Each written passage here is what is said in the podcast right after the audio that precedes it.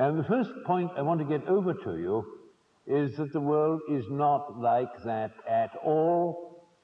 Or let us be more polite. The world in which I live is not like that at all. Bienvenue sur Radio Recyclerie, le podcast des idées, des débats et des écologies, à écouter en accès libre sur larecyclerie.com. Situé à Paris, la recyclerie est un tiers-lieu éco-responsable qui propose, en 2020, de repartir à zéro pour construire une société plus juste, plus durable. Je suis Simon Béran, animateur de ce débat sur la nature et les actions politiques à mener en sa faveur, avec Maxime Zucca et Clément Sénéchal. Bonsoir Maxime Zucca. Bonsoir. Vous êtes ornithologue et co-responsable du pôle écologie du parti politique Place Publique. Bonsoir Clément Sénéchal. Bonsoir. Vous êtes porte-parole climat de Greenpeace France. C'est ça. Maxime Zucca, on va commencer par euh, jeter un regard, on va dire, philosophique sur la problématique du soir. La nature gardera-t-elle ses droits repris pendant le confinement? Que pensez justement de cette expression La nature reprend ses droits? Bah, C'est vrai qu'elle mérite euh, d'être discutée.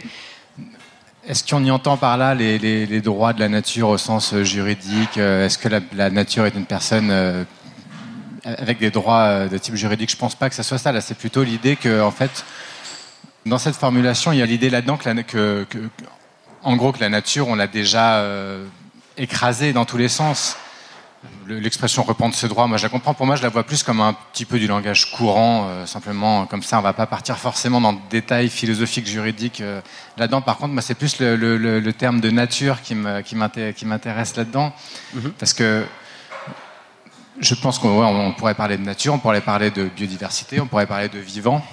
Et, euh, effectivement, la nature, elle a une ce qu'on a observé beaucoup en ville, qu'est-ce qui a vraiment repris ses droits? Est-ce que c'est vraiment la nature ou est-ce que c'est le vivant qui nous entoure, qui est revenu, ou en tout cas dans lequel on a laissé un tout petit peu s'exprimer? On a vu pendant deux, trois mois euh, les, brins d'herbe repousser entre les pavés un peu partout. On a vu, euh, on a vu les, herbes folles euh, le long des trottoirs, c'est ça un petit peu. En France, 60% du territoire est cultivé ou, ou, constitué en tout cas de prairies, 10% qui constituent de villes globalement, la nature, elle est maîtrisée, elle est sous contrôle partout. Hum, est-ce que la nature reprend, euh, du coup, sa, liberté, sa, libre évolution dans, cette question? C'est ça que je vois un petit peu. Est-ce que cette question n'est pas un moyen de nous exclure aussi de la nature? On aurait la nature d'un côté, l'humain qui, euh, d'un point de vue hiérarchique, serait au-dessus de la nature? Alors, pas forcément au-dessus, mais c'est vrai que la, nature, par définition, c'est euh, une définition qui exclut l'homme. C'est ce qui n'est pas l'homme contrairement aux définitions de vivant où l'homme euh, fait partie du vivant avec les autres êtres vivants.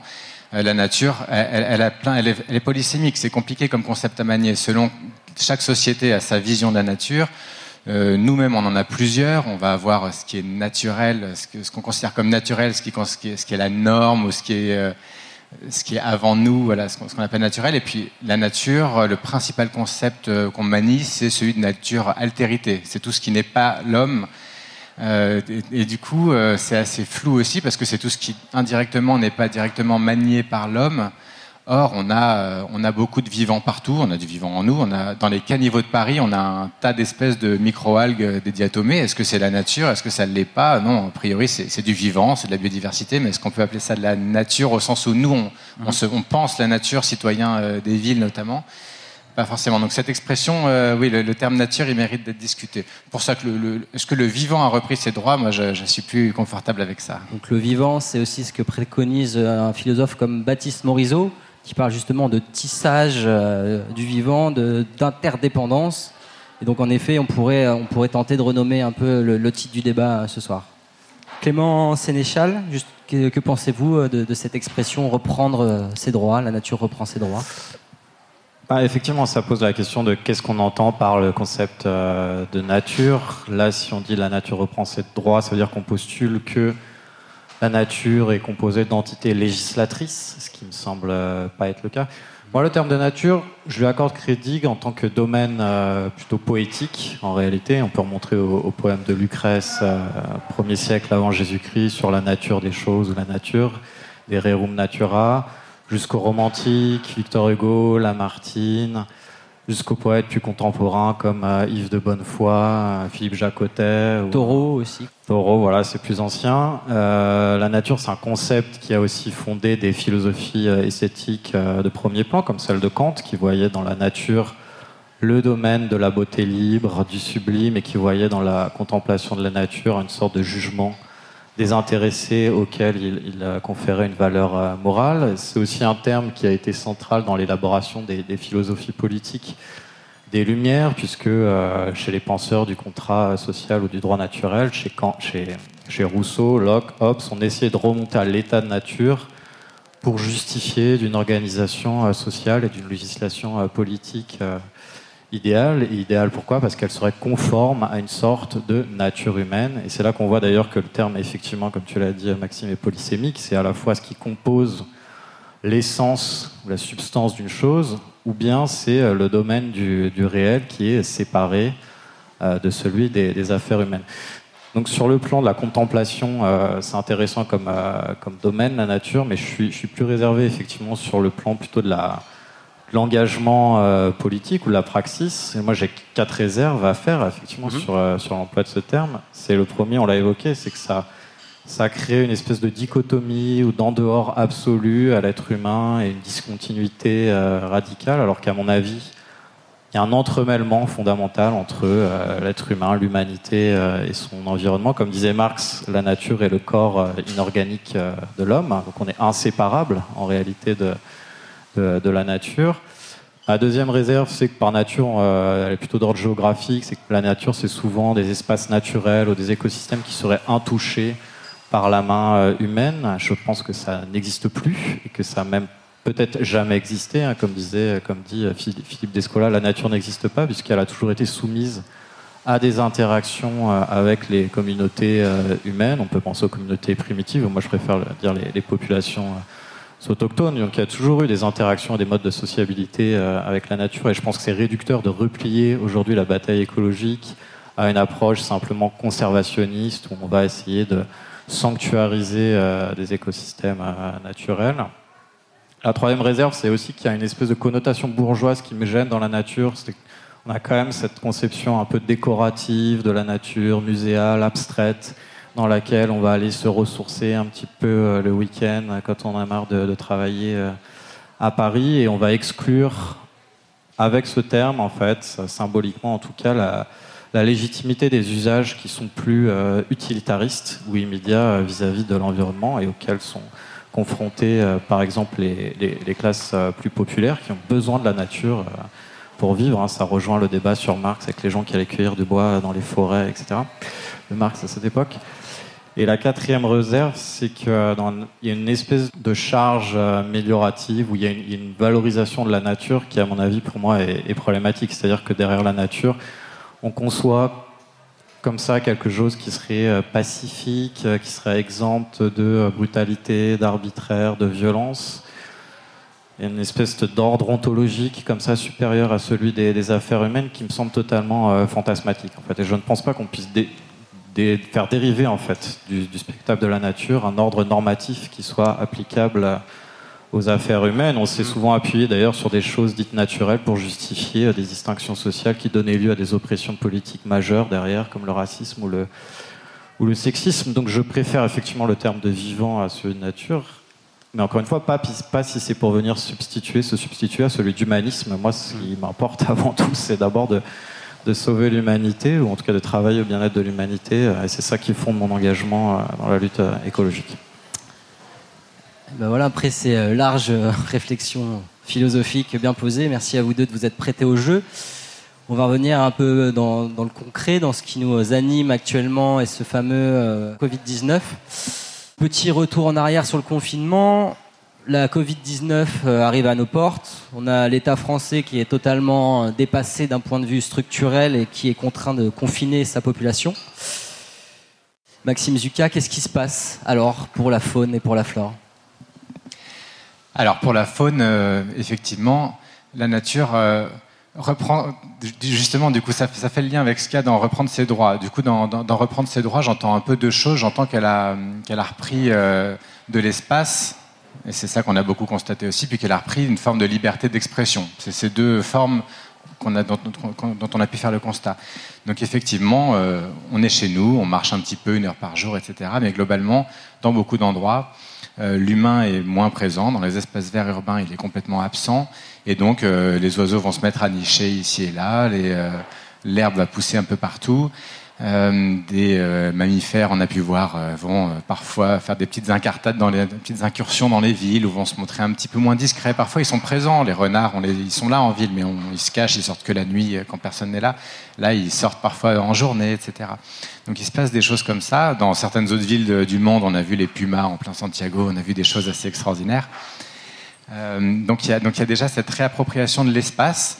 Euh, en ville, mais aussi un endroit où ça a été flagrant, c'est sur les plages. Parce que ça, on l'imagine moins, mais les plages, c'est un écosystème euh, bah, très, très petit, hein, qui fait 50 euh, mètres de long globalement, et qui est complètement accaparé par les humains en général. Et pourtant, on a des espèces qui dépendent entièrement de ce petit écosystème, que ce soit la zone de Marna, la, zone de l'Estran ou, ou, la, ou la prédune et la dune. Et, chaque année, les, les associations essayent de sauvegarder les quelques oiseaux qui sont encore suffisamment fous pour nicher là des chiens, des promeneurs, des opérations de nettoyage de plage. Et puis chaque année, les, trois quarts des œufs se font, euh, se font euh, écraser, broyer, etc., manger. Et là, cette année, ben, pour une fois, ils ont pu, ces oiseaux, se reproduire de manière à peu près sereine jusqu'au déconfinement. Et, euh, et, là, clairement, ça a été une occasion unique de pouvoir, de pouvoir constater ça. À Paris, on, a, on a aussi des cas dans, dans, certains, dans certains les buts de chemin ont été fermés. On a eu pour la première fois le héron cendré qui, s'est reproduit. Donc il y a des choses comme ça qui sont, passées. On pense qu'on euh, a eu beaucoup des oiseaux qui parfois font que s'arrêter, chanter quelques, jours en migration dans Paris et qui après s'en vont ou qui restent dans les parcs. Et là, on a eu des cas d'installation d'oiseaux qu'on voit d'habitude que dans les parcs, dans les, dans les quartiers, euh, dès lors qu'il y avait des tout petits squares, des petits espaces verts parce qu'ils sont généralement gênés par le bruit. C'est le cas des fauvettes, les fauvettes à tête noire, des pinsons, etc. D'accord. Sur cette prise d'espace, vous dites, est-ce que c'est euh, une bonne nouvelle finalement d'avoir euh, vu ce vivant se réapproprier euh, l'espace, y compris l'espace urbain? Est-ce que ça montre selon vous une forme de résilience de la nature, résilience pour prendre un terme très à la mode, une forme de, de vivant qui est là, puissant, et qui un jour peut-être viendra nous dépasser nous, euh, les humains, et notre activité euh, destructrice Oui, bah, ça, illustre, comme beaucoup, beaucoup d'autres choses, ce pouvoir de résilience dont vous parlez. En fait, aussi simplement, quand, quand, en 1976, il y a eu la première grande loi de protection de la nature et qu'on a interdit euh, de chasser les rapaces, de chasser les échassiers, le héron dont je parlais, il en restait qu'une population en France quasiment. Les rapaces, le faucon pèlerin avait quasiment disparu. En l'espace de 40 ans, on les a juste laissés tranquilles et il y en a à nouveau partout. Donc oui, il y a, un vrai pouvoir de résilience qu'on connaît très bien de la nature. Et là, c'est juste une énième démonstration plutôt de, l'emprise que nous, on a euh, sur tous les écosystèmes. La, bonne nouvelle, c'est plutôt euh, la perception générale qu'on en a. Parce que moi, ce dont je vous parle, la loi de 76, bah, c'est nous, les ornithologues, qui l'avons euh, mesuré, regardé, mais la plupart des gens en sont peut-être pas forcément conscients. Et là, pendant le confinement, tout le monde a pris conscience du fait qu'il y avait euh, des oiseaux, pour parler des oiseaux, en ville. Alors que moi, jusqu'à là, on me disait Oh, ornithologue, t'habites à Paris, mais il n'y a, que des pigeons à Paris, il y a quelques moineaux, mais. Et là, ah non, dis donc, il y a plein d'oiseaux en ville. Ah, mais c'est nouveau, ils sont arrivés pendant le confinement. Non, non, ils étaient déjà là avant. Simplement, là, on les entend parce qu'il n'y a plus de bruit. Et puis aussi, on les entend parce qu'on est là toute la journée chez soi et qu'on n'a que ça à faire, ou presque. En tout cas, on regarde. Comment, en tant que naturaliste, avez-vous travaillé pendant cette période? Est-ce qu'il y a eu euh, plus de moments euh, propices à l'observation, à l'écoute? Mais si, si on avait pu, mais nous étions confinés, on n'a pas eu de passe-droit. Non, non, et c'est un vrai problème, c'est qu'en fait, du coup, on, va, on, a des systèmes de mesure euh, qu'on appelle des points d'écoute, pour les oiseaux en tout cas, euh, mais ça marche aussi pour d'autres choses, pour les chauves-souris. Mais les chauves-souris, ça va, c'était plus tard. Mais les oiseaux, on le fait dès avril-mai, et, euh, on fait des points d'écoute, on fait aussi des comptages de tous les nicheurs rares. Et euh, chaque année, on peut mesurer l'évolution des populations d'oiseaux. C'est comme ça qu'on sait qu'on a perdu 35% euh, des oiseaux agricoles, etc. Et cette année, on n'a pas eu le droit de sortir pendant le confinement, comme tout le monde. On a, on a réussi à obtenir une dérogation uniquement pour aller protéger les, nichés de busards qui, si on ne les repère pas assez tôt, vont être euh, moissonnés par les, par, par, les agriculteurs parce que les, récoltes sont de plus en plus précoces avec le changement climatique. Elles adviennent mi-juin, fin juin, et c'est des espèces qui, dont les jeunes s'envolent fin juin, début juillet en général. Donc la moitié des, des busards se font moissonner si on n'indique pas à l'agriculteur que là il y a un nid. Donc pour ça, on a réussi à obtenir de, de, de c'était Elisabeth Borne à l'époque une dérogation, mais sinon malheureusement, on va pas avoir beaucoup de, comparatifs. Donc beaucoup de frustration, puisqu'on avait euh, tous ces oiseaux euh, dont, vous êtes euh, oui observateur. Alors moi en plus j'habite en ville, j'habite à Pantin. Il y en a, il y en a qui étaient super bien placés et qui se sont, qui se sont régalés. Par contre, tu vois, frustration. Moi, je, je, me suis mis à monter sur mon toit parce que j'ai un accès au toit par le Vélux. J'ai observé un peu les oiseaux qui passaient en migration. On était tous les ornithologues, on faisait un petit on, s'amusait à se tenir informé de ce qu'on voyait de, chez nous.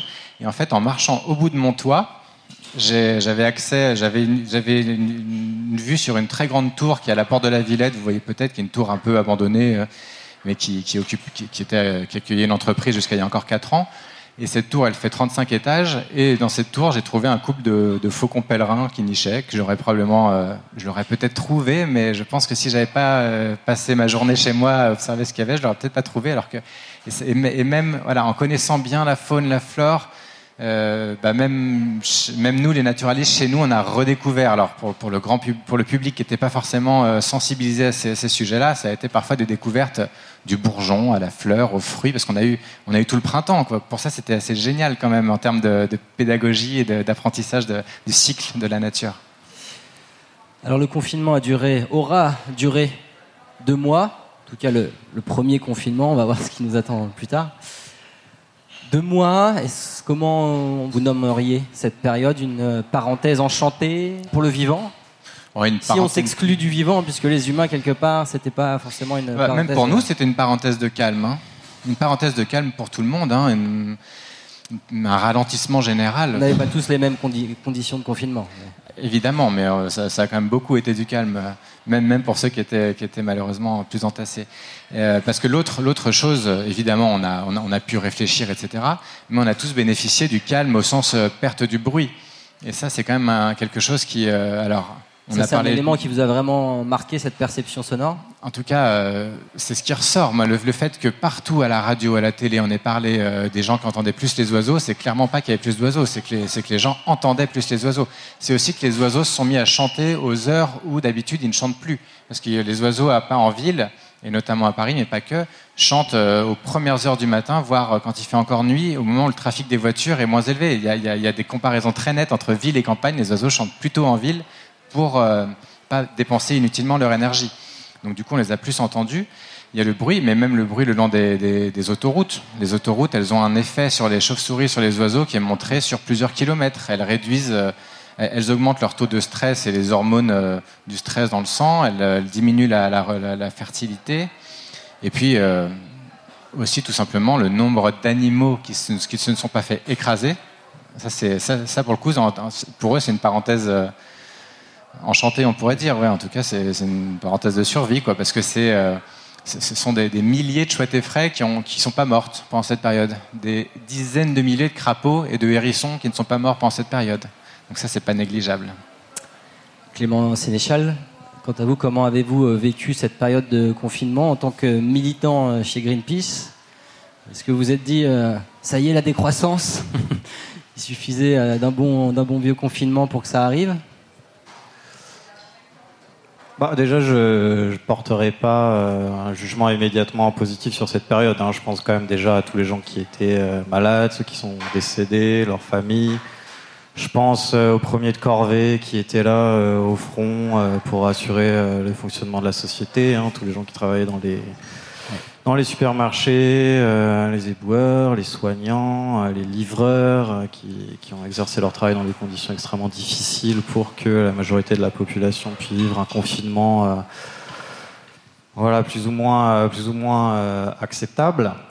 Et sur la partie régénération du vivant particulièrement Ouais, ouais. Après, moi, à titre personnel, j'étais, j'avais la chance de pouvoir télétravailler dans mon petit village des Alpes où j'avais grandi, donc j'étais content de pouvoir voir. Ça faisait des années que j'avais pas vu le printemps, euh, d'avoir pris le temps d'avoir le, printemps éclore à la montagne, etc. Donc, effectivement, c'est assez euh, merveilleux comme moment.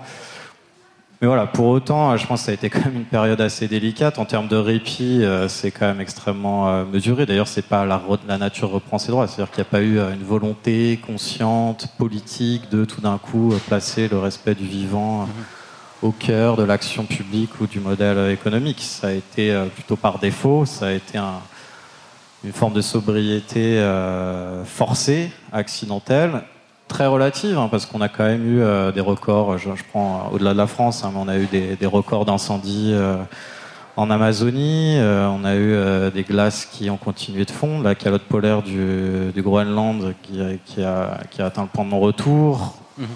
Des glaciers gigantesques qui sont, qui sont détachés, on a vécu le premier semestre le plus chaud jamais enregistré en France, on a eu des sécheresses records euh, dès, la fin du, printemps. On a des forêts, qui commencent à mourir euh, de chaud en France.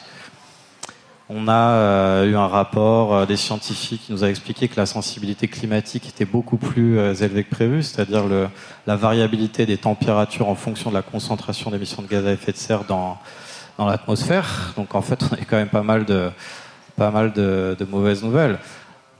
Ça a quand même permis, sur le plan positif, de, créer une prise de conscience. Nous, en tout cas, à Greenpeace, ça nous a permis d'explorer vraiment plus, d'ouvrir nos, horizons de pensée et d'explorer vraiment plus des, solutions, des propositions de politique euh, publique nettement plus euh, systémiques et audacieuses euh, que ce qu'on pouvait faire auparavant.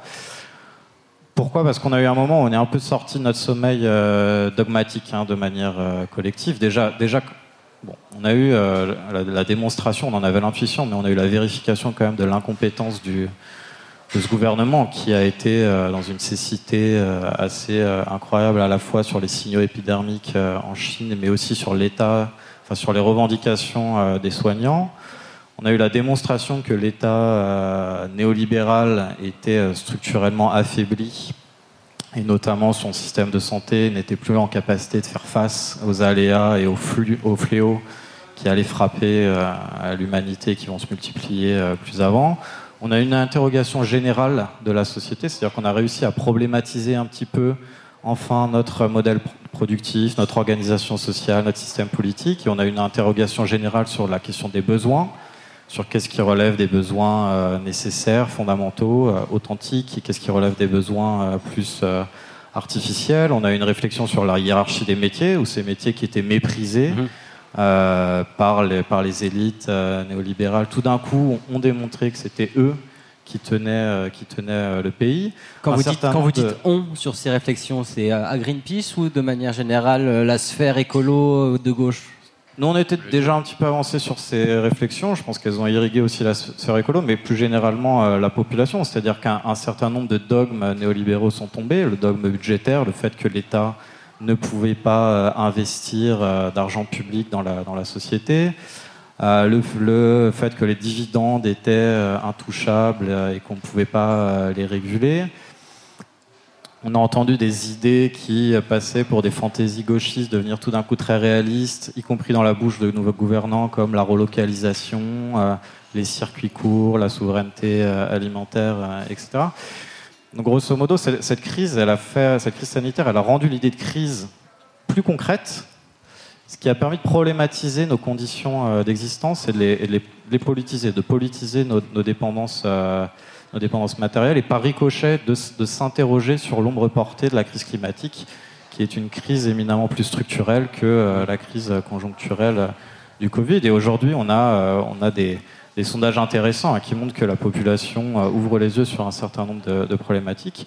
Et notamment, il y a plus de 80% des Français qui sont contre le productivisme et la recherche de perpétuelle de rentabilité. Il y, a 80% des Français qui sont pour soumettre les grandes entreprises à des objectifs climatiques contraignants. Plus de 80% des Français qui sont pour l'interdiction de verser euh, des dividendes euh, climaticides. Donc voilà, un certain nombre de vaches sacrées sont quand même tombées euh, pendant cette... Et ça pour vous, ça a été un, tournant lié, lié au confinement, c'est les chiffres dont vous parlez, cette prise de conscience globale de l'opinion publique française je pense que c'est une maturation qui fermentait déjà dans la société autour des questions environnementales. Euh, auparavant, hein. on a eu la plus grande marche climat qui a jamais été organisée dans ce pays euh, lors de la démission de, Nicolas Hulot. On a eu l'affaire du siècle. La poursuite euh, administrative de l'État pour manquement à ses objectifs climatiques, qui a été la, pétition la plus euh, signée en France. Donc voilà, il y, a une, prise de conscience qui fermente, qui, à mon avis, s'est accélérée pendant le confinement.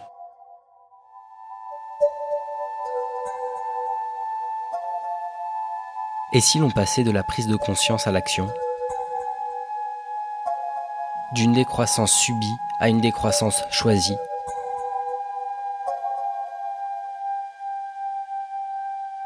Vous l'avez compris, on est bien rentré déjà dans la deuxième partie, euh, quelles actions politiques pour une planète euh, vivante. Vous parliez de ces nouvelles notions qui commencent euh, à, se concrétiser, à savoir cette démondialisation, cette relocalisation sur certains aspects. En revanche, on a eu dernièrement beaucoup de polémiques sur les Amish, le sapin de Noël, le Tour de France, etc. Est-ce qu'on n'a pas un retour de bâton actuellement de, l'écolo bashing? Je ne sais pas comment on pourrait l'appeler. Effectivement, c'est toute la question. Hein. C'est euh, la question qui se pose là, c'est grosso modo la, nécessité de la relance économique pose la question du principe de réalité qui nous gouverne. Est-ce que c'est euh, l'accroissement aveugle du PIB ou le sauvetage de la planète? Est-ce que c'est euh, les caprices des actionnaires ou bien la reprise en main euh, collective euh, de notre euh, destin. Tout ça, on peut le juger au plan de relance, aux priorités du gouvernement qui ont été mis sur la table sur les plans de sauvetage et les plans de relance. Est-ce qu'on se sert de cette nouvelle relation entre la puissance publique et les grandes, les grandes entreprises qui reçoivent des aides publiques pour repositionner notre économie dans les bornes de l'accord de Paris et dans les limites planétaires? Ou est-ce qu'on utilise la crise comme prétexte pour au contraire faire perdurer le statu quo? Voire déréguler plus encore, et c'est euh, la fameuse stratégie euh, du choc.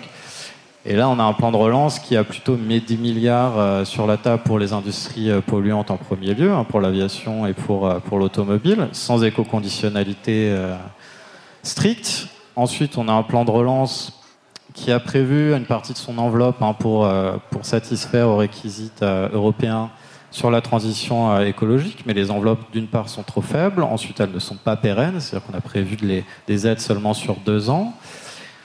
Ensuite, c'est que 30%, nous, on aurait aimé 50%, euh, et surtout, le gouvernement a fait 20 milliards euh, de cadeaux aux entreprises sous forme de baisse de production qui iront d'abord aux industries extractives et, à la finance. Est-ce que c'est vraiment le monde d'après, ou est-ce qu'on n'est pas en train d'accentuer les logiques néolibérales du monde d'avant?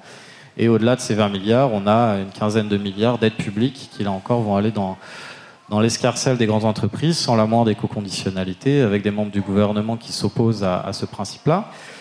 Parallèlement à ça, on a toutes les mesures de la Convention citoyenne pour le climat qui sont torpillées les unes après les autres par les membres du gouvernement euh, dans les médias avec un des points d'orgue qui était effectivement cette, euh, cette sortie euh, idiote euh, d'Emmanuel Macron sur la, sur la 5G, puisque le moratoire sur la 5G, c'était une demande de la Convention citoyenne pour le climat.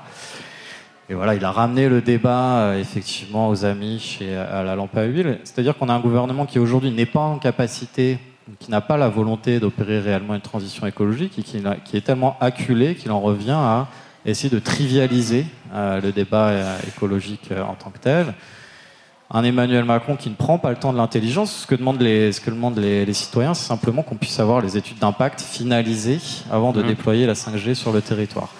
Donc on voit qu'on est, on est face à une euh, inaction politique euh, du gouvernement. Comment garder le moral face à ça? Est-ce que euh, nous, en tant que citoyens, on ne peut pas tenter de, contourner justement la politique classique et tenter une, une, autre forme de politique par des engagements plus directs, des luttes plus frontales des, zones à défendre partout, j'en sais rien. changer de vitesse d'un point de vue euh, politique, Clément Sénéchal, et après, euh, je vous laisserai réagir, Maxime Moi, honnêtement, je me pose plus la question en ces termes, ou est-ce qu'il faut être pessimiste, euh, optimiste, etc. Ça m'intéresse pas tellement comme genre de question. En fait, moi, la question que je me pose, c'est est-ce qu'on doit se battre ou est-ce qu'on doit pas se battre? Et Il faut pas déserter le combat politique au, prétexte qu'il est, qu'il est compliqué et qu'il est ardu. Euh, pour, bon, pour moi, les priorités, la priorité, c'est de se battre pour l'égalité, parce que je pense que c'est l'inégalité qui corrompt la raison et par dérivation successive euh, l'action euh, publique. Et je pense qu'il faut continuer à politiser ce débat au maximum, et ça veut dire essayer de défaire l'organigramme néolibéral en, assumant un rapport de force constant. Donc ça veut dire faire circuler l'intelligence scientifique le plus le plus largement et le plus souvent possible en la rendant intelligible. Ça veut dire te demander des comptes en permanence, même si c'est chiant. Moi, ça, franchement, c'est compliqué. Je rentre de vacances, je vois que c'est toujours les mêmes au gouvernement qui font toujours les, les mêmes bêtises. Euh, ça me sape un petit peu le moral, c'est clair. Mais il faut continuer à leur demander des comptes en permanence et à les traquer au jour le jour, tous les jours, y compris dans le champ politicien, parce que c'est mhm. dans le jeu politicien en fait que se forment les rapports de force euh, politiques. Je pense que ça veut dire qu'il faut lier encore plus la question sociale aujourd'hui à la question euh, environnementale, parce que la crise climatique, c'est une question de, répartition des, ressources, donc du partage, la question du partage euh, de l'effort. Et ça, ça veut dire s'engager dans les mobilisations euh, sociales, créer de nouvelles alliances. C'est ce qu'on fait avec la CGT, nous, Greenpeace. Et ça veut dire continuer à alimenter les grèves, les marches pour le climat, la désobéissance à des obéissances euh, civiles. Ça veut dire aussi travailler à des nouvelles idées qui permettent de faire bouger les curseurs euh, culturels et de décaler un peu les bornes euh, du réalisme. C'est aussi quelque chose qu'on essaye de, faire à, Greenpeace, à coup de rapports, d'amendements, de nouvelles idées qu'on jette dans le débat public, par exemple sur les éco-conditionnalités aux grandes entreprises, hein, qui sont un moyen vraiment de poser cette question de quand est-ce qu'on soumet notre appareil productif mmh. à, l'accord de Paris. Enfin, je trouve que le plus important dans la lutte, en fait, c'est justement de garder son sang-froid et de rester patient et de pas euh, pas céder à la panique. Euh, voilà. Maxime Zucca, en tant que naturaliste, vous avez peut-être des préconisations pour notre gouvernement Même avant, je, vais, euh, je, vais, revenir un peu quand même sur vos questions. Dites-nous. J'ai aussi mon mot à dire. Sur, quelle question eh ben, euh, Sur justement ce que vous appeliez le, le, retour de bâton euh, récent des, des, des, des, élus écologistes, notamment que subissent les élus écologistes. Pour moi, c'est aussi une forme de clarification un peu salutaire, parce qu'on est on est sur un nouveau clivage qu'on sent, que nous on identifie depuis longtemps, mais là qui, qui est maintenant écrit, voilà, c'est le clivage entre le, productivisme et la sobriété. Et ce clivage, il est fondamental. Alors, c'est pas le seul, il se superpose à d'autres clivages, mais il est fondamental pour penser l'avenir et pour penser un monde où justement, c'est plus l'humain qui écrase le reste du vivant par, euh, en s'accaparant l'ensemble de la, des ressources de la planète. On s'accapare quand même les deux tiers. Ah non, c'est à, peu près, ça dépend des endroits à l'échelle mondiale, c'est 40% de la production primaire nette, c'est-à-dire l'ensemble de l'énergie créé par, euh, par la lumière solaire et, et, absorbé par les plantes, et 100% accaparé par l'humain. C'est-à-dire que déjà, il y a 40% de l'énergie globale de la planète qu'on prend uniquement pour nous. Donc on est, on est dans un délire productiviste qui est juste euh, une impasse, et on le sait tous. Et, euh, là, ce clivage sobriété, voilà. Et, et, pendant le confinement, on a pu tous expérimenter aussi des formes de sobriété qui n'étaient pas qui, était certes subi au début, mais beaucoup de gens se sont rendus compte que bah, là, euh, oui, on, pouvait complètement être, euh, être, tout aussi bien sans ça, sans ça, sans ça. Il y a des choses dont on ne peut pas se passer. Il ne s'agit pas de, faire complètement euh, un ascétisme total. C'est pas du tout ça l'écologie. Alors, évidemment, tout le monde n'a pas pris cette conscience. Il y a eu la ruée consumériste dans certains magasins dans le déconfinement, bien sûr mais on a, on a aussi pris conscience de, la manière dont on dépendait euh, des territoires pour s'alimenter, des producteurs locaux, etc. C'est eux, eux qui ont été là, qui ont été présents pendant, pendant la crise. Et tout ça, euh, parce que tout à l'heure, j'ai parlé, euh, on a parlé un peu d'une parenthèse de calme, mais dans la mhm. parenthèse de calme, il y a quelque chose qu'on a oublié, c'est que par contre, l'agriculture intensive, elle s'est pas du tout calmée. Pendant, pendant tout le confinement, on a continué à arroser de pesticides comme avant, globalement. Et là, les progrès, ils, ils, sont là, mais ils sont très lents. Et le confinement n'y a absolument rien changé. Pendant le confinement, on a aussi vu toujours euh, des tricheurs aussi, des gens qui euh, il y a toujours des profiteurs du système qui vont, euh, bah, du coup, qui ont, profité que la police était confinée aussi, la police de l'environnement était confinée pour, pour couper les haies, pour déverser tous les, tous les engrais dans la rivière, etc. On a eu un tas de, un tas de cas comme ça. Bon, mais cette fracture, enfin ce clivage sobriété-productivisme, il va, il va, je pense, diriger, il, va gouverner un petit peu les, débats politiques futur, parce que là, tous ceux qui font de l'écologie euh, à droite ou à gauche parlent de croissance verte, de croissance bleue, de... Clément parlait de la 5G avant. Là, au-delà des problèmes sanitaires présupposés de la, enfin, supposés de la 5G, c'est surtout une explosion de la consommation énergétique. Euh, consommation énergétique, ça veut dire quoi? Ça veut dire plus de production, soit de nucléaire, mais comme le nucléaire, ça coûte cher, c'est dangereux. Euh, globalement, les gens sont plutôt opposés parce que c'est quand même un vrai problème. Et sinon, si c'est des énergies renouvelables, bah, c'est aussi beaucoup plus d'espace au sol, beaucoup plus de, matériaux pour les construire. Enfin bref, la seule solution, c'est moins de consommation d'énergie, c'est tout. Et ce clivage dont vous parlez, hum il doit nous amener à quoi, selon vous, à, d'autant plus accentuer euh, la résistance, comme disait Clément Sénéchal? Bah déjà, quelle, posture prendre justement face à ce clivage? Est-ce qu'on doit y aller à pleine balle, faire un pas de côté? Il y, y aller euh, à son rythme, mais euh, avant, ce, clivage, il est politique, et pour que pour qu'il soit compris et admis par chacun, il faut il faut qu'il y ait des prises de conscience telles que celles qui ont un petit peu permis le confinement, où les gens ont regardé tranquillement les choses autour de soi, ont pris parfois conscience de de la beauté des choses autour et ont pu opérer un changement euh, d'un coup pour certains. Pour, pour d'autres, c'est juste une première étape vers, vers, un changement. Mais c'est oui, c'est beaucoup euh, de développement personnel euh, lié à notre prise de conscience de, de, de, de, ce qui se passe autour de nous, là, qui, mmh. qui se joue dans notre mode de consommation dans, et dans ce rapport de sobriété. Ouais, sobriété, c'est pas forcément le, le, meilleur mot, mais, mais juste d'arrêter la surconsommation à tout va. Quoi.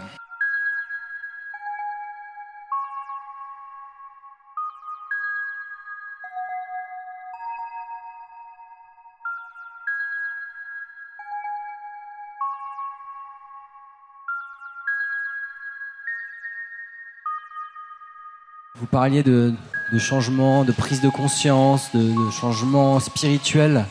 Est-ce que c'est pas dangereux de changer euh, dans son coin finalement, comme on a été poussé lors du confinement, et comment, euh, comment passer au cap euh, de prise de conscience au niveau collectif? Vous avez des idées? Il y a plein de collectifs.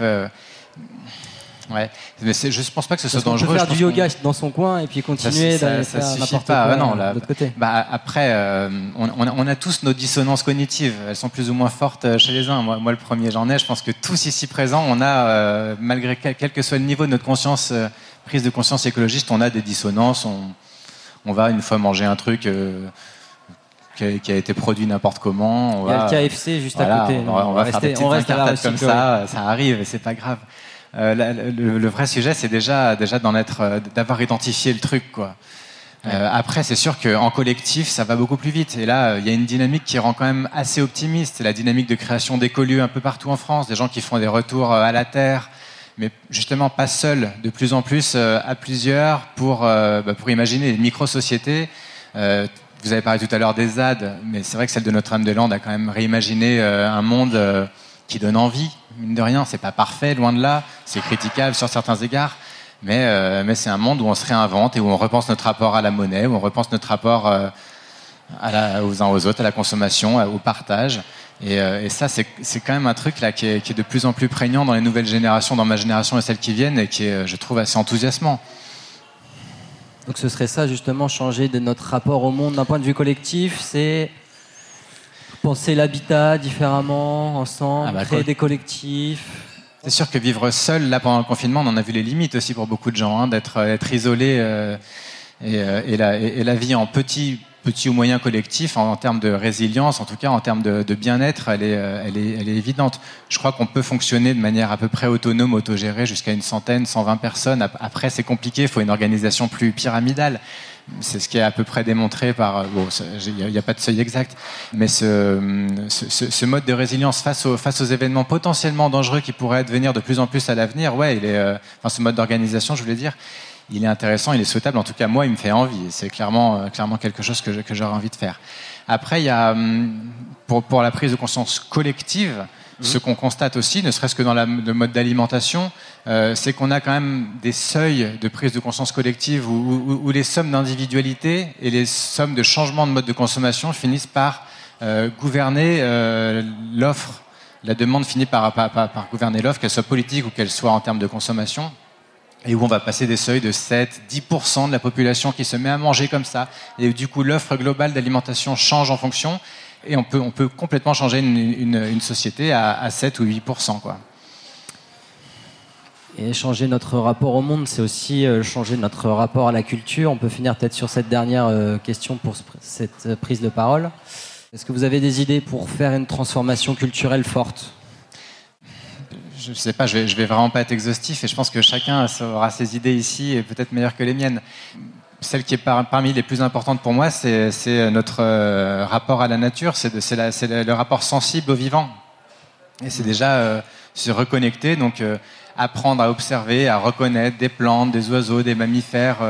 du coup, ça, crée un rapport affectif. Après, on a, juste envie de prendre soin de ce qu'on connaît, de ce qu'on a identifié, de ce qu'on voit, tout, ce qu'on regarde autour de nous on peut passer tous les jours euh, à côté de, de 100 espèces de plantes le long de notre trottoir sans en avoir même pas même conscience. On peut entendre tous les jours 20 euh, chants d'oiseaux différents en ville sans avoir eu l'idée qu'on les a entendus aujourd'hui.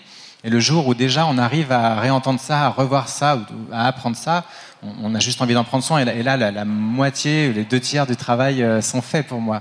Voilà, mais c'est parce que ça, c'est mon approche. Peut-être que pour d'autres gens, il va y avoir des chemins d'accès complètement différents. Mais je pense que celui-là, c'en est un bon quand même. Clément Sénéchal, quelle est votre approche?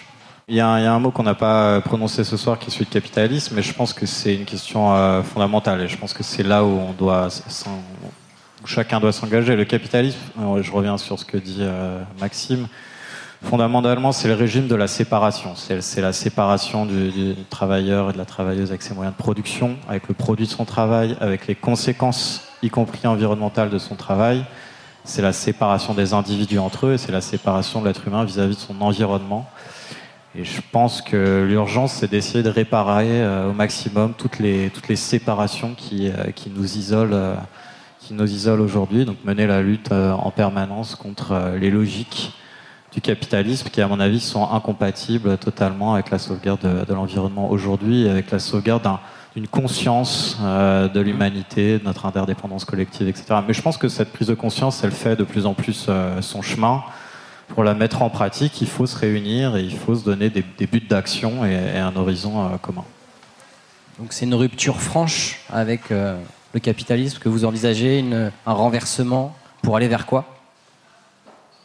Pour aller euh, vers une société euh, différente, un mode de production euh, différent, un ordre juridique différent. Mais bon, là, là, on va quand même, ça va quand même très très mal se passer si on continue sur ces fondamentaux économiques là. Hein. Toutes les études scientifiques qui tombent les unes après les autres sont, sont les plus alarmistes possibles. Pourquoi? Parce que là, on a aujourd'hui un projet politique et économique qui consiste à satisfaire l'enrichissement euh, aveugle d'une classe euh, minoritaire, alors qu'on devrait avoir un, système politique et un modèle productif qui est euh, fondé sur la nécessité écologique. Donc on a simplement juste pas les bons, la bonne rationalité ou les bons principes hein, au fondement de, nos, actions productives quotidiennes. Pour changer la donne, est-ce qu'il ne faudrait pas changer notre rapport à la démocratie? Rompre avec la Ve République pour une euh, démocratie euh, plus ouverte, plus, euh, plus vivante, pour reprendre un peu le thème du soir Ah si, si, ça c'est une excellente idée. Oui. Je pense que la, la, Ve République est très problématique, principalement parce qu'elle génère de l'irresponsabilité politique à tous les étages qui ruisselle depuis l'irresponsabilité dans laquelle se trouve le chef de l'État, hein, qui n'a de, de, compte à rendre effectivement à personne pendant cinq ans sur le plan politique ou juridique et qui ignore royalement le savoir scientifique, les mobilisations euh, sociales, qui met sur pied des conventions citoyennes dont il bafoue allègrement le mandat euh, et les résultats, qui bafoue les propres engagements de, son pays. C'est-à-dire que la France a quand même des engagements euh, juridiques et internationaux sur la question climatique qui ne sont pas respectés du tout par, par Emmanuel Macron. Il ne se passe strictement rien. Donc effectivement, il faut à un moment donné bouleverser notre ordre institutionnel et la manière dont le, pouvoir circule au sein des, au sein des, institutions, et, mais pas que, de l'économie aussi. Hein. C'est-à-dire que je pense qu'à un moment donné, il faut se poser la question du pouvoir euh, dans l'entreprise, euh, du pouvoir d'achat, du pouvoir des individus euh, dans la répartition des ressources naturelles, etc. Donc effectivement, il faut refonder un régime qui aujourd'hui est de plus en plus autoritaire. C'est-à-dire qu'aujourd'hui, la question sociale ou climatique, elle est réglée à coup de matraque euh, avec une police qui a fusionné avec le, gouvernement. Donc c'est effectivement, ça commence par là. On a évoqué euh, beaucoup de sujets ensemble. Donc le micro est à vous. Et c'est une femme qui lève la main. C'est ce qu'on cherchait. Non, parce que vous n'étiez pas là au départ. Je disais qu'on ah était trois ah, hommes au micro, donc vous voulez rétablir un peu l'équité. Ah, ok, j'ai pas su vous là. Ça fait Merci. vous pouvez parler très, très proche. Moi, j'habite à Paris, mais j'ai passé tout l'été dans le sud de la France. Et, euh, et tous les soirs, on a noté, mais c'est pas un ou deux avions, c'est cinq, six, huit avions qui quadrillent le ciel et qui laissent des traînées euh, quadrillées. Donc, est-ce que quelqu'un a une information sur parce qu'on parle de planète vivante, alors je ne sais pas si on est en train de, de l'aider à vivre mieux. Il n'y a pas d'information nulle part sur ce phénomène qui est quand même quotidien. Bon, Euh, Maxime Zucca ou- faisait la grimace. Je pense train pas que ce soit un nouveau type de héron ou quoi que ce soit. Ouais. Euh, parce que je ne sais pas répondre à votre question, parce que bon, je ne sais pas, peut-être que c'est la première fois que vous regardez les, les traînées d'avions dans le ciel, mais ouais, mais il y, a- toujours des avions qui s'entrecroisent, euh, qui font des quadrillages de, de traînées dans le ciel. Bon, moi, je ne pense pas que ce soit autre chose que des avions de ligne euh, qui ont euh, tous leurs désagréments habituels d'émettre euh, le, le dioxyde de carbone qu'ils émettent, de dégazer quand ils approchent des aéroports, oui. Mais, là, honnêtement, je ne saurais pas répondre plus. Par contre, ce qui est, sûr, c'est qu'on a, apprécié, notamment quand on enregistre la faune, parce qu'on fait beaucoup de, suivi de la faune par l'acoustique. Et en Ile-de-France, c'est un enfer. Euh, la, pollution sonore par les avions, dès qu'on enregistre les oiseaux ou dès qu'on enregistre n'importe quoi. Et là, euh, pour la première fois, on a pu avoir des enregistrements sonores propres. Quoi.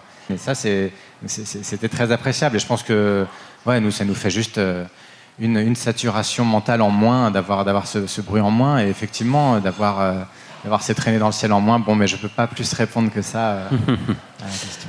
Alors on va prendre d'autres idées, d'autres questions. Je suis sûr que vous en avez beaucoup. Bonsoir.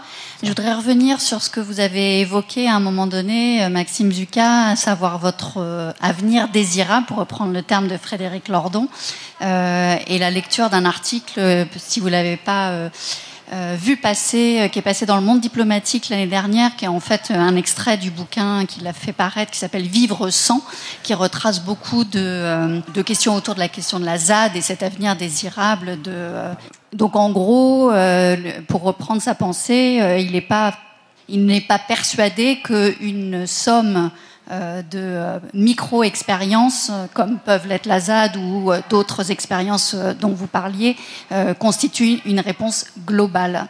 Donc même si c'est un avenir désirable, et je pense qu'on est nombreux à avoir cette, euh, euh, ces envies-là, euh, comment, euh, finalement, pour reprendre la question du soir aussi, euh, comment on arrive à rejoindre la question politique et que ça ne reste pas que au niveau euh, citoyen, en fait? Maxime Zucca. Clé- Clément aura son mot à dire aussi, je pense, mais c'est intéressant parce que ça fait le lien avec euh, le fait de garder ses droits repris pendant le confinement. Parce qu'en fait, on, on a ce, ce couvercle-là qu'on pose, qu'on pose sur, la- sur le vivant, qu'on empêche de, de- de s'exprimer, d'évoluer librement, dont on a parlé un petit peu. Et on fait quand même un petit peu la même chose avec une partie des populations humaines. Euh, on a évidemment, quand on vit en société, euh, des devoirs mutuels pour que notre liberté n'empiète pas sur celle des autres, c'est sûr. Mais euh, ce qu'on voit pendant les ZAD, c'est aussi des, des- des- des- dans les ZAD, c'est des, espaces de possible, de création, d'innovation, euh, qui est rendu très compliqué ailleurs, où parfois le politique ne veut pas laisser la place euh, de créativité aux citoyens parce que bah, il, il pourrait simplement le supplanter, il pourrait euh, s'organiser de manière concurrente, et c'est quand même quelque chose qu'on observe à toutes les échelles politiques. Euh, alors évidemment, une somme de ZAD ne fera pas un pays euh, qui tient. Et, et de- dans tous les cas, euh, dans, tous les cas, il y a aussi un vrai, souci, c'est que dans des, d'après ma, propre pensée, c'est que dans des sociétés auto-organisées, à moins d'avoir d'énormes garde-fous, on peut vite finir par, après quelques générations et une certaine amnésie de, l'initiation du collectif, revoir surgir des, jeux de pouvoir violents, euh, des dominations euh, classiques, euh, qu'elles soient de sexe, qu'elles soient de, de tout un tas de choses. Donc c'est clairement pas la panacée. Par contre, la possibilité de laisser ces espaces-là exister et, et pas systématiquement asphyxier dès qu'ils essayent de naître, et puis de les rendre compatibles et de, et- et de travailler au lien avec le, avec le reste de la société qui souhaite continuer de vivre, parce qu'on ne va pas imposer aux gens d'aller vivre dans des ZAD non plus, ce serait, ce serait le, le problème vu à l'inverse. Donc voilà, c'est de permettre cette coexistence et de permettre ces lieux d'expression non plus artistiques, mais euh, démocratiques, où on réinvente la démocratie comme on va réinventer les arts dans des tiers-lieux comme ici. Simplement ça déjà. Clément Sénéchal, est-ce que vous voyez justement cette possibilité de cohabitation entre ces zones euh, autogouvernées, zones à défendre, et puis euh, un avenir politique étatique plus global? Ouais, euh, oui, moi je suis plutôt sur la position effectivement de, Frédéric Lordon. Après, je pense que c'est pas l'un ou l'autre. Je pense que c'est compatible. Je pense qu'effectivement, dans les ZAD, c'est intéressant parce que c'est l'abord de nouvelles possibilités euh, humaines, de possibilités euh, sociales, sociologiques, qui n'ont pas les, interstices, les espaces nécessaires pour se déployer euh, ailleurs dans la société. Je pense que ça permet aussi d'incarner des luttes sur des problématiques extrêmement concrètes et des, des dépendances matérielles immédiates, et donc de ne pas reléguer la lutte environnementale à une question simplement abstraite. Après, voilà, je pense qu'effectivement, on ne euh, passera pas d'institution et donc il ne faut pas déserter euh, la bataille sur, euh, sur les lieux de pouvoir dits centraux, en fait. Hein. Je pense qu'on a besoin de régler la question des infrastructures, des, des, institutions transversales. Moi, là où je suis gêné, c'est quand j'ai pas des camarades, par exemple, qui, qui, qui se disent bon, ok, on, on abandonne la lutte euh, pour le pouvoir et nous on va faire notre petit truc euh, dans notre coin, euh, ça va être sympa. Et là pour moi c'est plus une démarche de fuite ou de, désertion qui me pose problème. Mmh. Voilà. Donc faut, je suis pas du tout contre. Je pense que juste qu'il faut, c'est pas la panacée et c'est pas, ça sera pas l'unique clé pour pour déverrouiller la déverrouiller la, la chape néolibérale qui nous emmène dans le mur aujourd'hui. D'autres questions, réflexions? Monsieur. C'est une réflexion. Mon grand-père m'a élevé à la campagne. Et avec lui, j'ai appris qu'il fallait sortir du rapport de dépendance que l'on entretient à toutes ces choses, à ce consumérisme. Il avait toujours une phrase, il disait, moi je veux euh, un bout de pain, une tomate, ma petite huile d'olive et je veux la paix et la sérénité. Et ça m'a marqué toute ma vie. Et en fait, je me rends compte que nous sommes enfermés dans des rapports de dépendance. Et le système dans lequel nous sommes nous rend complices. C'est-à-dire que des milliards d'individus sont complices du système qui leur impose ces rapports de dépendance. Alors moi j'ai beaucoup d'admiration hein, pour euh, particulièrement euh, Greenpeace, parce que vraiment là, chapeau. Mais depuis des siècles, euh, ceux qui gouvernent le monde, n'est pas l'éthique, c'est pas la morale. Ce sont les méchants, les crapules. On le voit. Euh, dans toutes les nations, regardez un petit peu ce qui se passe. Les individus, les références sociologiques que c'est ces individus, et donc les, citoyens, 80% de la population, je suis gentil encore, sont complices du système qui les gouverne. Euh, aujourd'hui, c'est des centaines de milliers de tonnes de plastique on sait ce que euh, fait euh, le Coca-Cola, le lait. Et donc, moi, je, suis plutôt, malheureusement, pour l'instant présent, je suis plutôt optimiste parce que nous, on vit, etc. Et, on profite de, cette existence. Mais je suis très, très pessimiste pour l'avenir. Et la question que je pose, c'est malheureusement, est-ce que euh, ça, passe pas, ça, ça passerait pas par une véritable révolution quand on voit que des individus mhm. concentrent à eux seuls des centaines de milliards d'euros de... et qui aujourd'hui, alors je finis, hein, excusez-moi, aujourd'hui, euh, si je fais une lecture philosophique, spirituelle ou ce qu'on veut, etc., est-ce qu'on n'a pas été mis à l'étable comme du bétail? Là, dans le cadre du confinement, 4 milliards d'individus à qui on a dit comme du bétail, rentrez chez vous, fermez vos gueules et vous en sortez pas. Ça veut dire quoi? Ça veut dire qu'aujourd'hui, c'est peut-être, et la dame, elle, a posé une question, vous avez raison. Moi, je m'en pose des tas de questions. Est-ce que aujourd'hui, on n'est pas dans une période où on ferait fermer, euh, où on demanderait aux individus de fermer leur petite gueule, alors que peut-être que dans notre dos, il se passe des choses quand on dit qu'il faut diminuer la population et tous ces délires, et dès que vous dites ça, complotiste, etc., est-ce qu'il n'y a pas quelque chose de très grave qui est en train de se jouer en ce moment? Bon, alors, il y a beaucoup de choses dans votre question. Moi, j'ai retenu un chiffre en particulier. Vous disiez qu'on est 80% à être euh, aveuglés. Euh, je ne sais plus quel terme exact vous avez pris. Et Clément Sénéchal, vous nous disiez tout à l'heure, il y a 80% des, Français qui sont dans une perspective de, changement vis-à-vis du consumérisme. Est-ce qu'on se voit de la farce ou est-ce qu'on a vraiment envie de, changer au fond de nous-mêmes? Bah, ça dépend qui, ça dépend à quelle catégorie sociale, ça dépend dans quel écosystème euh, politique.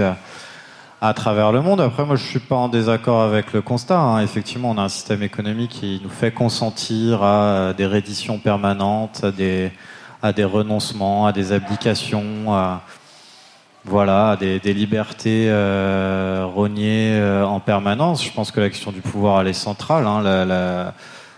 La, logique euh, du, paradigme néolibéral, c'est de placer, les, institutions euh, d'État et les moyens de l'État sous la logique euh, du marché et donc sous la coupe des, des grandes multinationales qui aujourd'hui ont, voilà, ont pris pouvoir sur la confection de la loi. Nous, on est confrontés à ça en permanence sur tous les dossiers qu'on suit.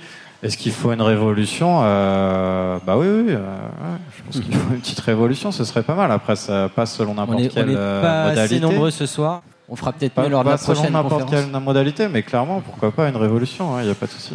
Maxime Zucca. Ouais, alors moi je, suis, moi, je suis plutôt mal à l'aise par contre avec ce genre de, de mode de pensée, mais c'est pas grave. on- ça me fait plaisir d'être un peu en désaccord. Euh, parce que c'est ce que je disais juste avant, hein, mais c'est mon mode de pensée. Euh, où qu'on soit, et tout à l'heure, euh, me présenter comme, comme actif dans un parti politique. Et j'ai vu, en créant, en participant à la création d'un nouveau parti, des gens arriver très bien, plein, plein de bonnes intentions, et à l'approche du pouvoir, vriller complètement. Place publique, Euh, c'est ça? Ouais. Et dans Place Publique et dans d'autres partis partout autour, parce que du coup on fréquente l'écosystème politique. Euh, j'ai vu dans des organisations dans lesquelles j'ai travaillé ou dont des proches ont travaillé, des gens dès qu'ils sont proches des organes de direction, vriller complètement. C'est quand même aussi ça le problème. C'est pas juste ils là-haut, elles là-haut au pouvoir qui euh, sont des méchants. Non, c'est aussi l'humain qui dès qu'il touche, dès qu'il approche une position de pouvoir, vrille. Eh ben très bien. Dans ce Bon, cas- mais, mais si on dit la même chose, c'est très bien. Mais du coup, la solution est peut-être pas la même. Alors c'est là-dessus que je voulais dire que ce que vous vous apportez comme solution à la révolution, et moi j'ai juste peur qu'après la révolution, ça reparte exactement pareil. Et, euh, et pour moi, euh, tout dépend de ce qu'on appelle par révolution. Dans ce cas, pour moi, il y a un enjeu de révolution euh, éducationnelle. Euh, comment, com- com- comment apprendre euh, aux- à nos enfants, mais aussi aux adultes actuels, mais bon, c'est plus dur d'éduquer les adultes, d'enseigner aux adultes parfois, mais Mhm. comment, comment apprendre une nouvelle forme de vivre ensemble où, où- où le pouvoir, où la réussite, où la compétition est plus la valeur qui domine tout euh, dès l'enseignement, parce que c'est quand même ça qui nous, ferait, qui nous crée et qui, et- et qui nous mène vers, vers cette... Attends, mais on fait pas Monsieur, monsieur, s'il vous plaît, vous pouvez vous exprimer, mais on a besoin Ouais. vraiment de, de- du micro. C'est comme, euh, voilà, comme ça, chacun son tour. Et en plus, comme ça, on enregistre les propos. Merci. Et en plus, fondamentalement, je Gica. pense pas qu'on soit en désaccord. Et oui, c'est de manière générale co- com- comment arriver à, à travailler sur ses propres, euh, nos propres névroses, parce que ce qui, ce qui, ce qui nous, ce qui nous pousse, quand, dès qu'on approche du pouvoir à, à vriller, tel que, tel que ce que, ce que j'appelle vriller en tout cas, c'est quand même des systèmes de, de névrotiques euh, où les gens euh, ont parfois pas eu l'occasion de faire suffisamment de travail sur eux-mêmes. Et, comment, et, et je pense que ça passe par là, ça passe par vraiment beaucoup plus de, de, de travail, euh, d'éducation. euh, il y a- il existe tout un tas de, de- de- de techniques pour, pour mieux se connaître, mais mieux connaître ses relations, son mode de communication avec son entourage, mais ça passe beaucoup par ça, à mon avis, l'avenir. Donc, en résumé, Maxime Zucca, vous êtes pour une révolution lente par l'éducation. Ça va prendre un peu de temps. Révolution des consciences, mais On, pas. on plon- on prolongera les, les débats, si vous le souhaitez, autour d'un verre. On va prendre une autre question. Euh, Vous disiez quand même simplement euh, qu'il y avait 80% des gens qui étaient, euh, qui avaient pris conscience pendant le confinement. bon, moi je veux bien, hein, mais c'est très optimiste. Dès qu'il y a eu le déconfinement, il y a quand même eu la queue devant McDo, il y a eu la queue à Zara pour acheter des fringues. Et moi, franchement, je trouve ça déplorable. Donc, alors peut-être que c'est les médias qui en ont rajouté. Ça aussi, les médias ont fait beaucoup, de- beaucoup de mal. hein, beaucoup de mal. Voilà. Merci pour votre réflexion. On va prendre une autre réflexion.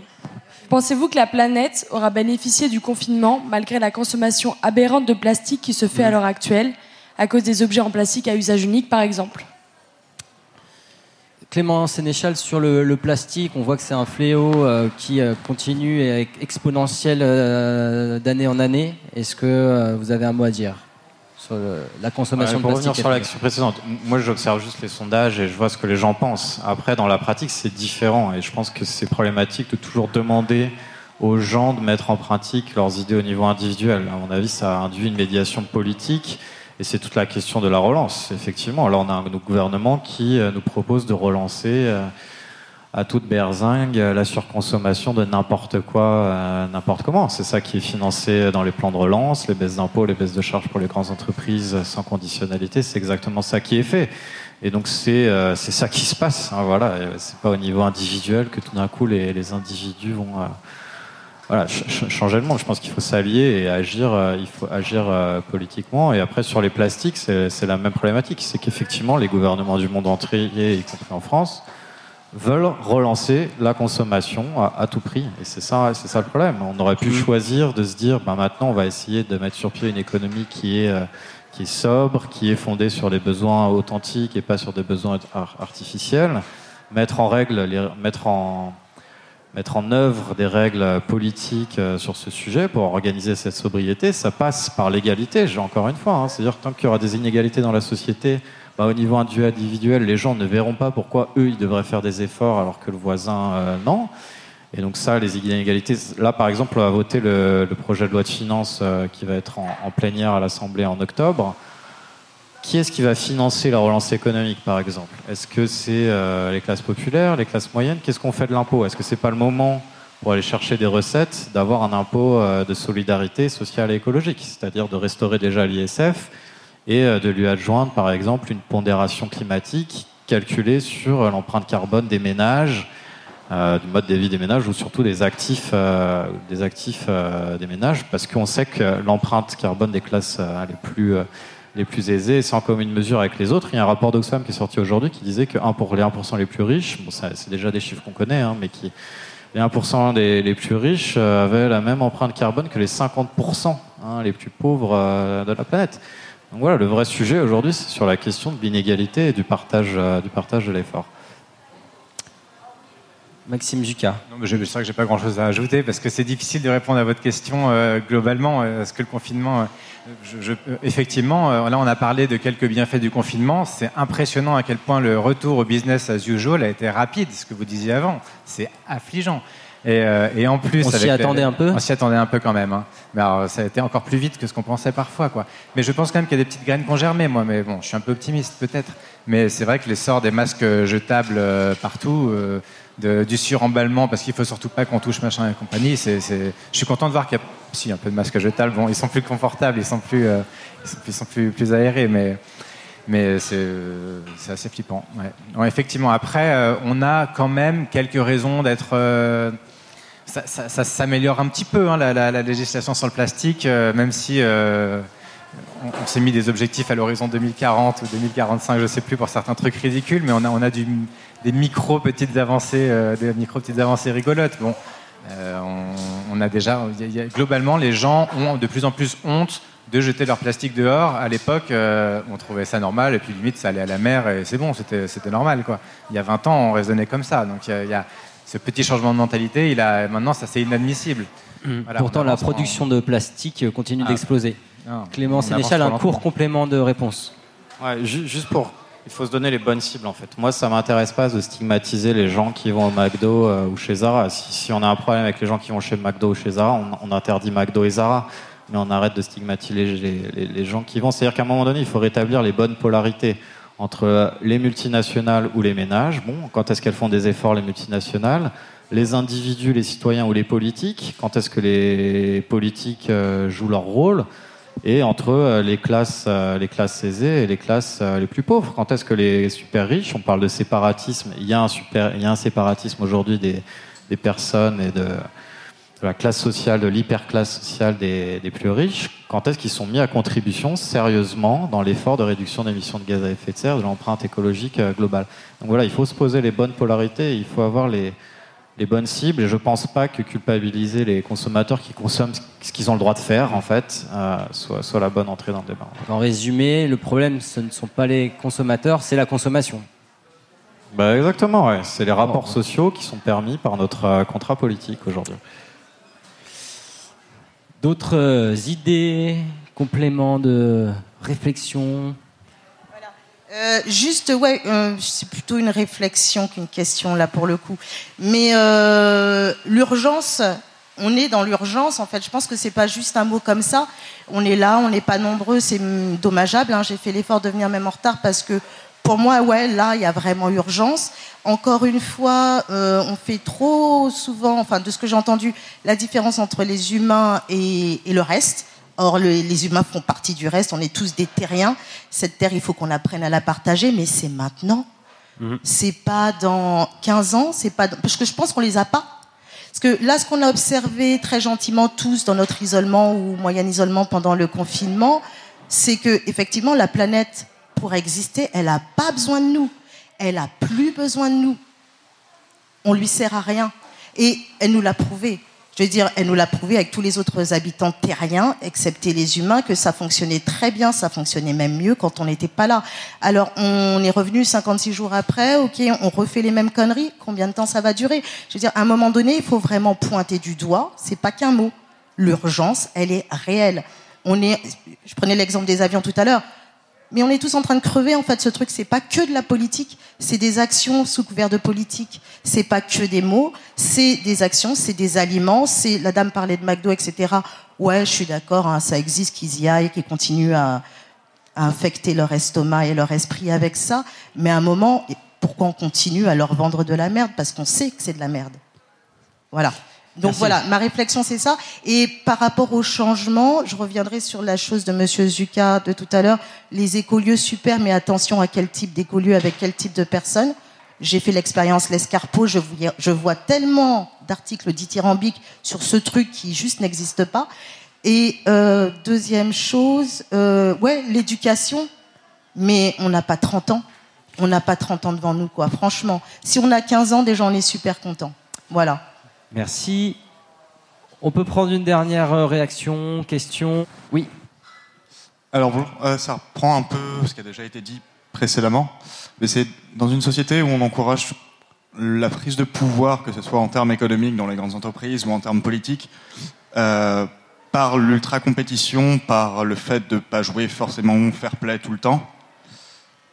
Et le problème, c'est que ce modèle-là qui met au pouvoir des gens qui ont moins de scrupules que les autres, on va dire, ont pas forcément les mêmes intérêts que tout le monde, comment est-ce qu'on peut changer à la base ce modèle pour arriver justement à avoir un changement qui soit pérenne, c'est-à-dire en mettant au pouvoir, que ce soit au pouvoir économique, au pouvoir politique, au pouvoir civil, des gens qui ne soient pas forcément arrivés là grâce à ce système de compétition, à ce système de, de passer devant, d'être des requins. Quoi.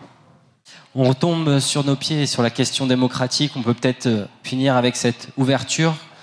Clément Sénéchal Moi, moi, je pense que ça n'arrivera pas, en fait. Parce que je pense que le pouvoir est intrinsèque euh, aux rapports humains, que la conflictualité politique, elle, est, elle existe, elle existera toujours. Il y a des circulations de pouvoir dans ce lieu, il y a des circulations de pouvoir au niveau institutionnel, etc. Et qu'il y aura toujours des, luttes de pouvoir. La question, c'est comment on les oriente vers la liberté. C'est-à-dire, je ne pense pas que le pouvoir soit quelque chose de forcément mauvais. Le pouvoir, c'est aussi quelque chose de, s'organiser. Pouvoir, c'est-à-dire pouvoir faire des choses, c'est-à-dire euh, exercer une liberté euh, collective pour façonner euh, le monde, agir, etc. Donc déjà, j'aimerais bien qu'on dédiabolise un petit peu la notion de pouvoir. De pouvoir, c'est pas forcément de la domination, c'est pas forcément de la tyrannie, etc. Il y a une typologie différente et variée du pouvoir à observer.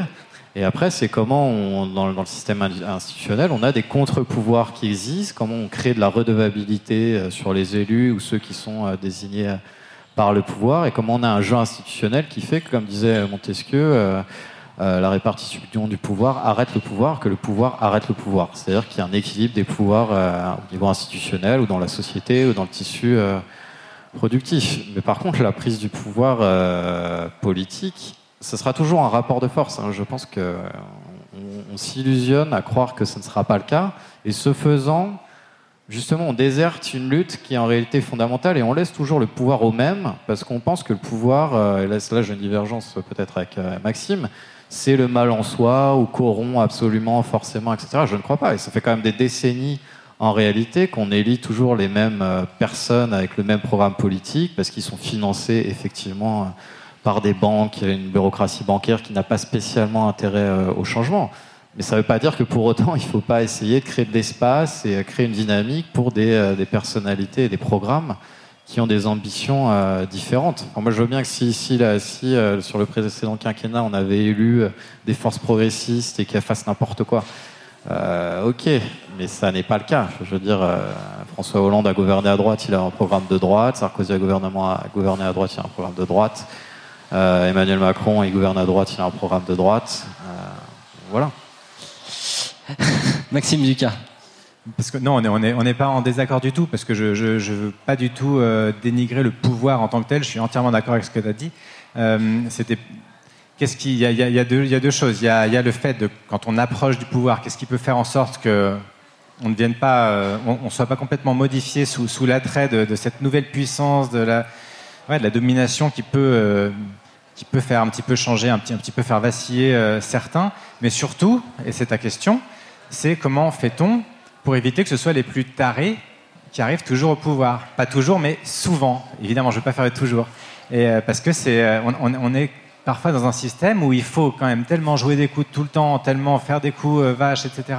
Bref, où globalement, pour arriver à être président de la République, et puis aussi avec l'immensité de la pression qui pèse sur vous pour pouvoir supporter ça, faut être un surhomme. Faut être, faut juste pas être humain, faut être inhumain pour exercer certains pouvoirs. donc c'est pour ça que l'enjeu démocratique, il est de rediversifier, repréciser certaines fonctions, les rendre, les rendre tout simplement humaines, donc euh, diluer un petit peu la responsabilité, parce qu'à ce jour, elle, est, juste inhumaine. Et puis ensuite, pour éviter que ce soit euh, les, plus ambitieux systématiquement, pour reprendre des mots un peu plus doux, qui arrivent au pouvoir, il existe aussi des nouveaux mécanismes euh, de mode de, dénomination euh, de scrutin. Là, on a vu à Toulouse, on a vu à Marseille, mais c'était surtout à Toulouse, la liste archipel citoyen, par exemple. Alors, pour l'instant, on est à l'échelle d'une ville où ils n'ont pas été élus, ils ont perdu à 1%. Mais ils ont choisi leur candidat avec un tiers qui était candidat, un tiers qui était ce qu'on appelle en, élection, en, élection sans candidat. Donc, on a tout un groupe non euh, de, personnes qui ne se présentent pas, mais qui sont euh, par, part d'un mouvement et qui vont être choisis par leur père sans être candidats. Et puis on avait un tiers de tirer au sort pour permettre à des, euh, à des citoyens. ensuite, il fallait qu'ils acceptent. Hein, il y en a eu moins qui ont accepté que, ce qui était souhaité au début. Mais ça, disons que c'est, il y a plein comme ça de méthodes. Il y en a plein d'autres. Il y a, y méthodes de gouvernance partagée au sein des entreprises, etc. On, est et c'est pour ça qu'on parlait des, des ZAD tout à l'heure. C'est ces endroits où, où, où se réinventent de nouvelles formes de de pouvoir qui rendent pas fous ou qui n'attirent pas que les fous. Et pour faire une euh, toute dernière question, pour faire un lien avec la question du soir, est-ce qu'on peut s'inspirer, un mot qui est souvent utilisé, s'inspirer du vivant pour repenser nos sociétés? Ah ouais. Est-ce que vous, en tant qu'ornithologue, euh, naturaliste, vous avez des, préconisations justement? Ben, des préconisations, des recettes, certainement pas. Mais, euh, mais ce qui est sûr, c'est qu'on on parle de plus en plus de biomimétisme. Alors le biomimétisme, dans la tête de, la plupart d'entre nous, je pense que c'est euh, le train super rapide qui s'inspire de la forme du bec du martin pêcheur ou, ou l'avion qu'on fait freiner comme les oiseaux, etc. Mais, mais au-delà du biomimétisme qui est juste au service de la technique, il y a l'écomimétisme ou le biomimétisme écosystémique qui est vraiment un truc intéressant à regarder parce que finalement les écosystèmes euh, vous disiez tout à l'heure, madame, euh, la Terre, elle n'a pas besoin de nous pour vivre, elle fonctionne très bien sans nous, et c'est tout à fait vrai. Les écosystèmes, euh, globalement, fonctionnent sans aucun déchet. Hein. c'est une optimisation permanente de l'énergie solaire, on en parlait tout à l'heure un petit peu. tout est recyclé, tout est, tout est absorbé, consommé, avec des cycles plus ou moins grands. Mais la manière dont nos sociétés pourraient s'inspirer du fonctionnement des écosystèmes, et, et en, fait, on est on a une fuite en avant depuis trois siècles où le progrès est définition d'extraction de la nature et où tout ce qui a gouverné notre progrès, c'était au maximum s'extraire de la nature, montrer qu'on dépendait plus de la nature, qu'on était différent de la nature. Et là, les penseurs actuels et les, naturalistes, les écologues sont en train de, se rendre compte avec le progrès des sciences écologiques des dernières décennies qu'en fait, on a tout intérêt à bah, clairement euh, revoir un petit peu notre, notre, jugement de ce qui nous entoure. Euh, et à s'inspirer beaucoup plus du vivant, à s'inspirer beaucoup plus du fonctionnement des écosystèmes pour, euh, pour le fonctionnement global de notre société. Et ça, c'est vraiment, à mon avis, l'avenir, mais c'est plus facile à dire qu'à faire.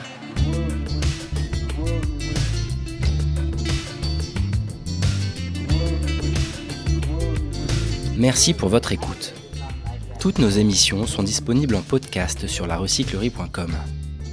Vous pouvez également suivre nos actualités sur Facebook, Instagram ou encore mieux, venir échanger avec nous à la recyclerie au 83 boulevard Ornano à Paris, métro porte de Clignancourt.